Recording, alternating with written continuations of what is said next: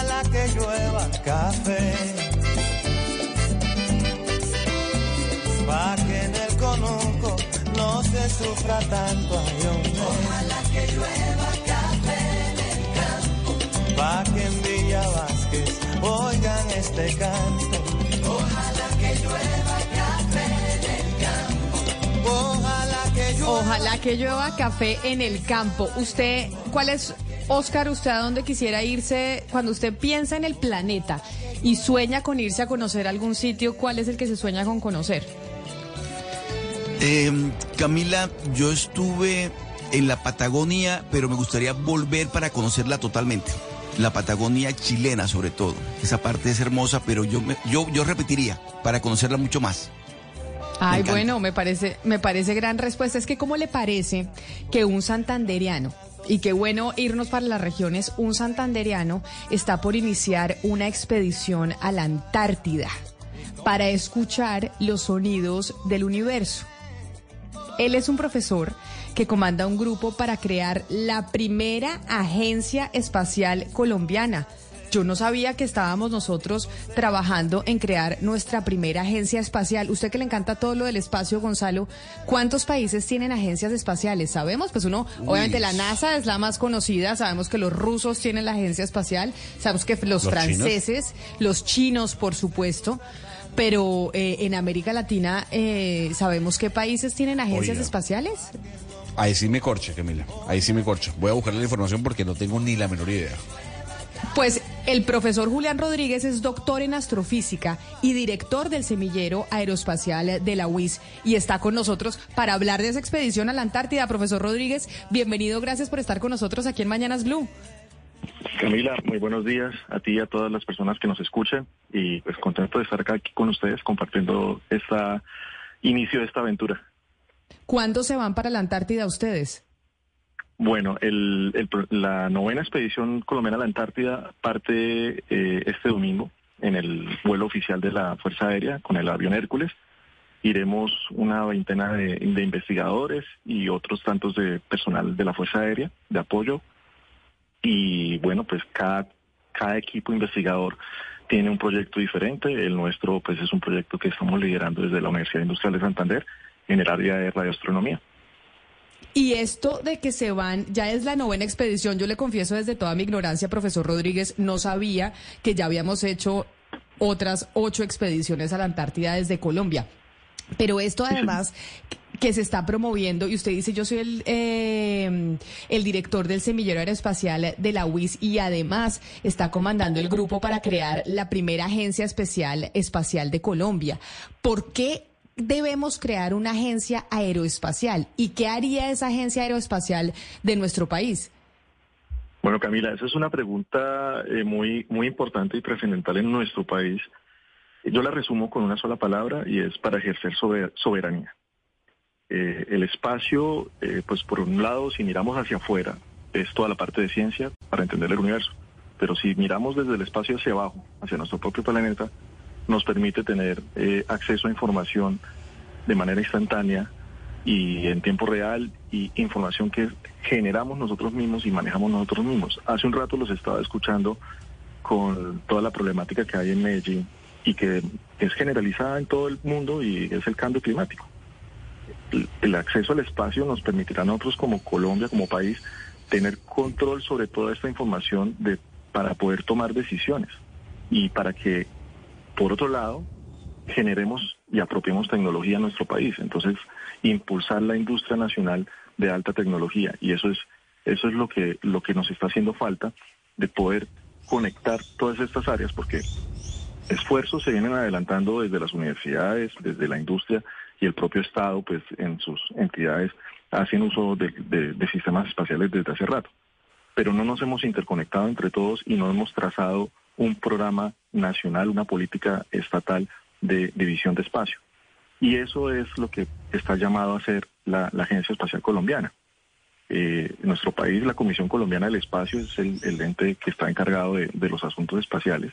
Yo no lo, lo lidero, aclaro esa parte. Yo soy ahora es el representante de la Academia de Colombia en la Comisión Colombiana del Espacio. Llevo la vocería de mis colegas científicos Y pues lo que estamos impulsando desde ahí es que nuestro país cuente con una agencia espacial que permita abordar todas estas temáticas científicas, que nuestros científicos y científicas vayan a la Antártida, que vayan a otras agencias espaciales, que traigamos conocimiento, que construyamos satélites en nuestro país, que procesemos los datos y saquemos conclusiones para entregarle a todos los tomadores de decisiones en nuestro país las decisiones más acertadas para, para el beneficio de todo el país. Entonces, es una... Eh, Ingeniero, permítame interrumpirlo para preguntarle por cuál es el estatus de Colombia respecto a esa soberanía eh, espacial que se está buscando, porque en el año 2015, si mal no recuerdo, el gobierno suspendió la compra de un satélite propio porque costaba 250 millones de dólares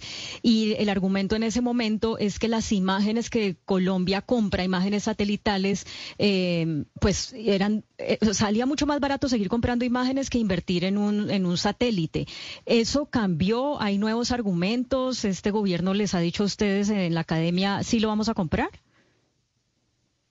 Bueno, esa, esa es una, una visión bastante sesgada y, poco cerrada de, lo que es el espacio. Pretender que seguir comprando y seguir siendo consumidores eh, nos va a traer progreso. Claro que sí se necesita seguir comprando imágenes, pero necesitamos también desarrollar nuestros propios sistemas espaciales y el espacio no es solamente satélites, sino es todo un ecosistema. Es todos los productos que se generan a través de la cadena de valor de, del acceso al espacio y de cómo también darle empleo a, a ingenieras, ingenieros técnicos en nuestro país, científicos, que puedan sacar provecho de toda esa formación. Estamos formando gente y la estamos perdiendo, ¿no? Estamos todos los días preguntándonos, ¿y para dónde se van los estudiantes de nuestro país? Porque no tienen oportunidades. Y pues necesitamos generar industria y generar toda una cadena de valor en, temas espaciales. El espacio es un negocio de 400 mil millones de dólares al año a nivel mundial y Colombia no está participando ahí. Estamos perdiendo una oportunidad de oro de poder participar en ese, en ese mercado global. Pero la pregunta es por qué no participa. Fíjese que estoy leyendo que en el año 2020 se creó la Agencia Latinoamericana y Caribeña del Espacio, eh, con diferentes países de América Latina, valga la redundancia. Aparece Bolivia, Costa Rica, México, Honduras, Nicaragua, Panamá, Venezuela, Paraguay, Perú, pero no está Colombia. ¿Por qué? Precisamente porque no tenemos un organismo estatal que cumpla con todas estas funciones. Eh, tenemos sí entidades que desde su lado se han interesado en estos temas, las universidades también, nosotros haciendo nuestro trabajo en las universidades de investigación, pero no hay un ente estatal que representa los intereses nacionales, tanto del Estado, la academia, la sociedad y las fuerzas militares. Y ese es el, trabajo que debe hacer, está llamado a ser una agencia espacial. En el momento en que tengamos una agencia espacial nacional, estatal, eh, con una política clara, precisamente nuestro país va a participar en todas esas acciones, nuestro país va a tomar decisiones acertadas de qué se debe seguir comprando y qué se debe desarrollar en nuestro propio país. Entonces, ese es el llamado nuestro. Profesor, acá estoy viendo el gasto que Colombia hace en inversión aeroespacial y estamos casi a la cola en América Latina. Eh, en, esa materia, ¿usted dónde tiene depositadas sus esperanzas para el futuro? ¿En el Estado, en el gobierno? ¿O que haya, o que haya otros privados eh, que estén invirtiendo? Si gente interesada como universidades o empresas, ¿qué hay de eso? Bien, esa, esa pregunta está muy interesante porque precisamente eh, si miramos la, historia de lo que ha sido los países, del desarrollo espacial en países, digamos, cercanos y comparables al nuestro, por ejemplo, a mí me gusta mucho la historia de Argentina.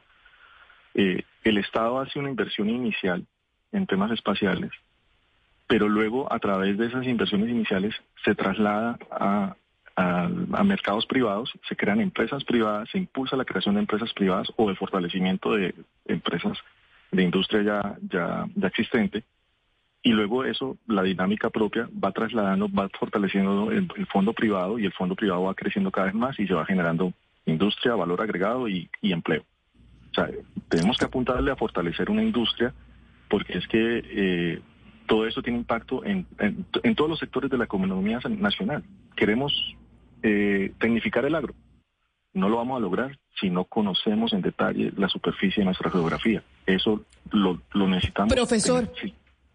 ¿Y qué tanta voluntad ha habido de los gobiernos en Colombia frente a esta inversión que hay que hacer para nosotros de verdad empezar a producir el conocimiento y tener nosotros nuestra propia agencia aeroespacial?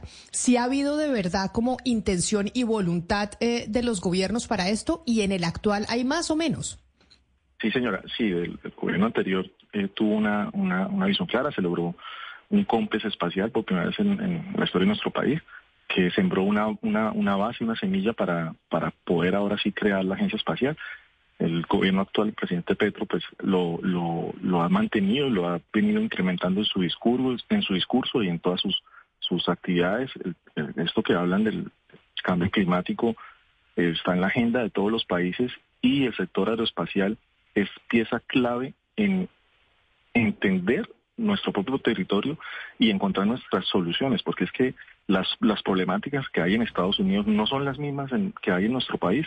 Tenemos que tener, por eso yo hablo de una autonomía eh, en asuntos espaciales, porque es que sí, compramos imágenes, pero es que nos venden las que ellos quieren vendernos y nos venden a los precios que ellos quieren. Nosotros necesitamos tener nuestras propias imágenes en nuestra propia toma de decisiones de decir qué vamos a observar y dónde vamos a observar y cómo vamos a observar y a partir de esos productos generar subproductos que se traducen que en información, generar toda la información, extraer toda la información de los sistemas espaciales, que no son solamente imágenes. Todo el tema de, las, de los ríos, de las aguas, de los océanos.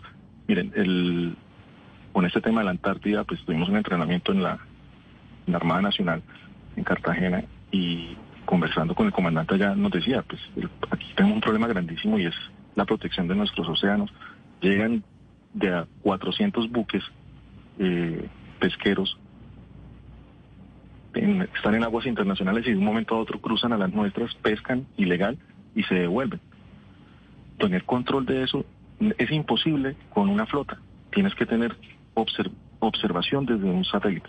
Entonces todo esto ataca diferentes frentes, no solamente eh, la, observación de la Tierra, pues es, es entregar soluciones a todo el país. Entonces yo creo que sí es una necesidad muy grande y que va a generar industria, va a generar empleo, va a generar avances tecnológicos en nuestro país. O sea, solamente trae beneficios.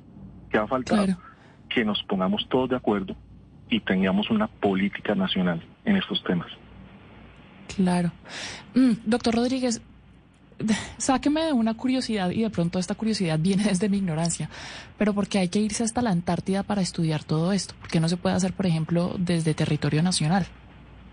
Ah, bueno, el tema de la Antártida es, eh, es una, eh, hace parte de mis, de mis intereses científicos. Eh, esto ya es otra cosa, esto ya no es mirar para la Tierra, sino mirar para el espacio. Entonces, nosotros necesitamos, o estamos tratando de entender con otros científicos, colegas en otros países, la, evolución de nuestro universo, cómo se formó y cómo evolucionó. Y es lo, una forma de, de entender eso es detectando señales que vienen de, esa época remota del origen del universo, poco después del origen del universo. Y esa información hoy, nos, hoy por hoy nos llega como ondas de radio, así como las ondas de radio que ustedes están transmitiendo sus programas. Esas mismas ondas de radio son producidas por, por, por cuerpos celestes, como de estrellas, galaxias. Y pues ser el mismo tipo de señales, desde un punto de vista de señales, pues las emisoras, la televisión, el internet satelital, las demás cosas, para nosotros son ruido. Entonces nos toca ir a, lugar, para poder detectarlas nos toca ir a lugares donde, donde no lleguen, o no existan, o simplemente sean muy débiles. Por eso ir a la Antártida. en, la Antártida, al ser un territorio tan, inhóspito y alejado de, poblaciones civiles grandes, pues uno espera encontrar lo que llamamos cielos silenciosos. Pero es Profesor. para, para este tipo de señales. Qué maravilla escucharlo y qué maravilla oír que estamos en Colombia eh, con gente como usted que va en esta expedición. Yo no tenía ni idea que, que allá en la Antártida, y me imagino que Mariana tampoco por eso preguntaba, pues era mucho más silencioso y se podía oír el espacio. Y aquí, como tenemos satélites, internet y demás, no se puede. Y eso me lleva a preguntarle en Colombia, ¿qué tanta gente está capacitada y está estudiando estos temas para de verdad tener como un capital humano que pueda trabajar en, en, una agencia aeroespacial y en generar toda esta infraestructura económica que usted dice que además pues va a generar empleo y toda una economía alrededor de esto? Hay, hay bastante gente eh, y, y la diáspora colombiana eh, en los últimos años en temas espaciales y en astronomía y en ingeniería espacial ha aumentado considerablemente. Tenemos científicas y científicos afuera formándose o ya formados, consolidados, trabajando.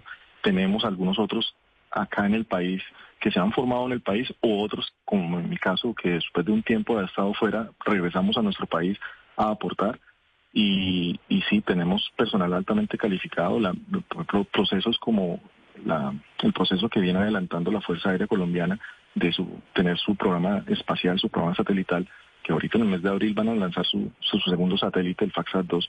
En torno a todos esos desarrollos eh, se ha venido formando aún más personal, técnicos, científicos, ingenieros, de todo tipo de personal y nuestro país ya tiene una base sólida de personas con el conocimiento técnico y el conocimiento administrativo, personas que hemos estado en grandes misiones espaciales. Yo tuve la oportunidad de, trabajar para la Agencia Espacial Europea y la Agencia Espacial Francesa eh, en misiones grandes eh, de exploración del sistema solar y de observación de nuestro planeta y de telescopios espaciales. Entonces, ya tenemos esa, esa experiencia, contamos con no solamente con nuestros propios investigadores, sino también tenemos las relaciones con las con las entidades que nos pueden permitir sentar colaboraciones. ¿no?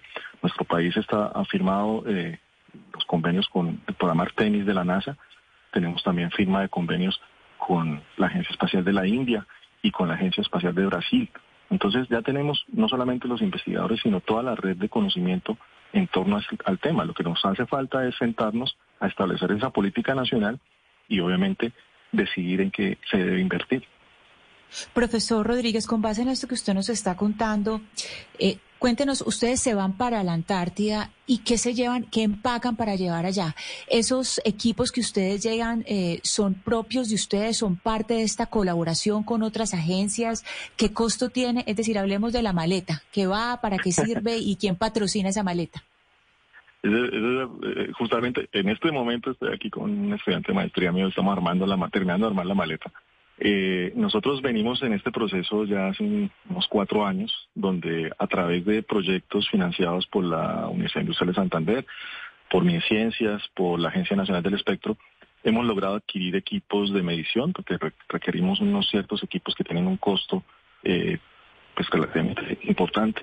Son equipos que nos permiten medir esas señales de radio en, el espectro electromagnético. Eh, pero también hemos desarrollado nuestros propios equipos, eh, junto con personal investigador, colegas como el profesor Germán Chaparro en la Universidad de Antioquia, Oscar Restrepo en la Universidad de Chile y Ricardo Bustos en la Universidad de la Santísima Concepción de Chile. Eh, hemos diseñado nuestros propios radiotelescopios y hemos formado gente, nuevo personal, tenemos estudiantes de maestría formándose en estos momentos que son ingenieros que aprenden a hacer radiotelescopios, a hacer más ciencia que trae más tecnología. Entonces nuestros propios desarrollos los estamos construyendo. La fabricación de algunas de las piezas se hace aquí en la industria nacional. Entonces estamos tratando de demostrar que todo ese ecosistema se puede mover con la realización de este tipo de proyectos. Entonces, eso por el lado técnico, todos esos equipos los llevamos allá eh, Antártida y por otro lado, pues obviamente el equipo de, supervivencia, toda la, ropa especial, pues en esta época es el verano austral, pero verano en la Antártica estamos hablando de temperaturas hasta de menos 20, inclusive hasta menos ráfagas de viento que te bajan la temperatura a menos 50 grados Celsius. Entonces, de todos modos, hay que estar equipado para, para poder sobrevivir en esas condiciones. Qué maravilla. Profesor, ¿cómo le parece que aquí en esta mesa de trabajo tenemos dos, eh, ¿cómo se dice? Fanáticos, casi que crean una religión, creen que el espacio solamente tiene un nombre y se llama el señor Elon Musk. Y esos son mis compañeros eh, Sebastián Nora y Gonzalo Lázari, que aman e idolatran al, eh, al señor Musk y por supuesto, pues no lo vamos a poder dejar ir sin que ellos le hagan a usted esas preguntas pertinentes sobre el, eh, el ídolo Elon Musk, Sebastián. bueno, no, más que ídolo, pues también, digamos, eh, el autor de un proyecto muy interesante. Yo quería preguntarle también y que le cuente a la audiencia, profesor, eh, sobre el proyecto es eh, Starlink, que entiende uno que el futuro del Internet es satelital y pues el gobierno colombiano le dio permiso, entiendo yo, hace cuatro meses a Starlink para que traiga dos eh, satélites a, cielo colombiano para que haya Internet en zonas rurales. Eh, ¿Usted cómo ve esa innovación? ¿Cree que es una buena noticia para Colombia o de pronto es una tecnología que, le falta mucho por desarrollarse? Bien, esa, el, ahí estamos hablando de el desarrollo de las grandes constelaciones. Starlink en estos momentos es una de las tantas que, han surgido. Eh, la industria aeroespacial se movió a desarrollar, antes sacábamos satélites gigantes y uno solo, dos o tres, pero hoy en día miniaturizamos satélites y la reducción de costo entonces permite crear no uno, sino 100, 200, 1000, 8000, como quiere Starlink. Eso ya es una, una cifra enorme de satélites eh, que, claro, efectivamente cuando ganas, ganas en cantidad, pues tienes los dos beneficios de tiempos de revisita, es decir, que el satélite vuelva a pasar por el mismo sitio mucho más cortos, prácticamente en cada instante casi que van a garantizar que haya un satélite observando. Entonces se puede hablar del seguimiento en tiempo real y esos son los beneficios. Pues ya luego, ¿para qué? Bueno, para tomar imágenes. Se presenta una emergencia y tenemos imágenes al instante del sitio de la emergencia. O en el caso este del Internet, pues de garantizar conexiones estables. Eh, es bien interesante desde ese punto de vista el yo astrónomo, que, yo soy astrónomo, ingeniero espacial, entonces tengo esa, esa doble eh, dualidad pues ahí que eh, pues nosotros en la astronomía tenemos que proteger los cielos. Y por otro lado, entonces cuando llenamos en los cielos de satélites, pues empieza a aparecer problemas para observar las estrellas. Entonces hay que hacer un balance entre esas dos cosas. Eh, Starlink ha prometido de que no van a contaminar tanto los cielos con, con sus satélites, pero todavía falta mucho por, por trabajar sobre eso porque no es la única constelación de satélites que se está desarrollando en esos momentos y los astrónomos pues tenemos esa gran preocupación de que en, algún momento pues cuando estemos tratando, ya lo estamos viendo cuando se están fotografiando galaxias o estrellas desde aquí, desde la Tierra, pues en la imagen aparecen las trazas de los satélites. Entonces, eh, por un lado trae beneficios, pero por otro lado pues trae complicaciones y pues hay que hacer un balance entre las dos cosas. A ver, don Julián, yo no solo soy amante de Elon Musk, sino también amo al señor Jeff Bezos y al señor Richard Branson. Eh, le pregunto, desde su conocimiento, ¿quién cree que usted va a ganar esta carrera espacial por la conquista del espacio más allá del turismo espacial? ¿El señor Elon Musk, el señor Jeff Bezos con Blue Ryan o el señor Richard Branson con Virgin Galactic? esa, esa, esa competencia, bueno, pues eh, SpaceX lleva una ventaja grandísima, pero no, efectivamente no son los únicos. Cada empresa tiene una visión ligeramente diferente. El público objetivo y las y los alcances a los que quiere llegar SpaceX son bastante más ambiciosos. ¿no? SpaceX y lo Musk tiene su visión de, interplanetaria, ¿no? de llegar a otros planetas. Y los otros se han concentrado un poco más en el público de, del turismo espacial. Eh, inclusive en, lo, en, eh, ni siquiera en orbital, sino en subir a la, a la alta atmósfera, ya sea con, con, sus naves o con globos. Y son, son, digamos que son visiones complementarias. Yo creo que los grandes beneficiados vamos a ser todos, que ojalá algún día el, el ir al espacio sea tan barato como comprarse un avión para ir a Cartagena. Entonces, pues, ay, ojalá. Sí, o sea, ese es el sueño que tenemos todos. Pero, pero mientras tanto, pues es bien interesante porque es que eso toda esa industria jala resultados hacia otras tecnologías que sí se derivan en el día a día del consumidor. Entonces, desarrollar industria aeroespacial, y eso es bien interesante, hay un traslado de esa tecnología hacia cosas que uno no se imagina. Por ejemplo, los tenis que usamos todos los días nosotros se impulsaron porque había la necesidad de ponerle unos zapatos especiales a los astronautas para que fueran a la luna y esas suelas eh, ultralivianas, resistentes, etcétera, que usamos hoy todos en nuestros tenis, pues vienen de tecnología heredada de las, de las misiones Apolo a la Luna. Cosas así que, que uno no se imagina que están interconectadas, pero terminan estando conectadas gracias al desarrollo tecnológico. Pues qué maravilla escucharlo, profesor Julián Rodríguez, doctor en astrofísica y director del Semillero Aeroespacial de la UIS. Mucha suerte este domingo en esa novena expedición a la Antártida. Lo voy a despedir con esta canción de The Killers, si le parece que se llama Spaceman. A ver si algún día todos nos volvemos en, hombres espaciales y podemos ir, ir al espacio como, como con un tiquete de Cartagena, como decía usted. Felicitaciones y buen trayecto. Muchas gracias, Karen. Me encanta la canción. Un saludo especial.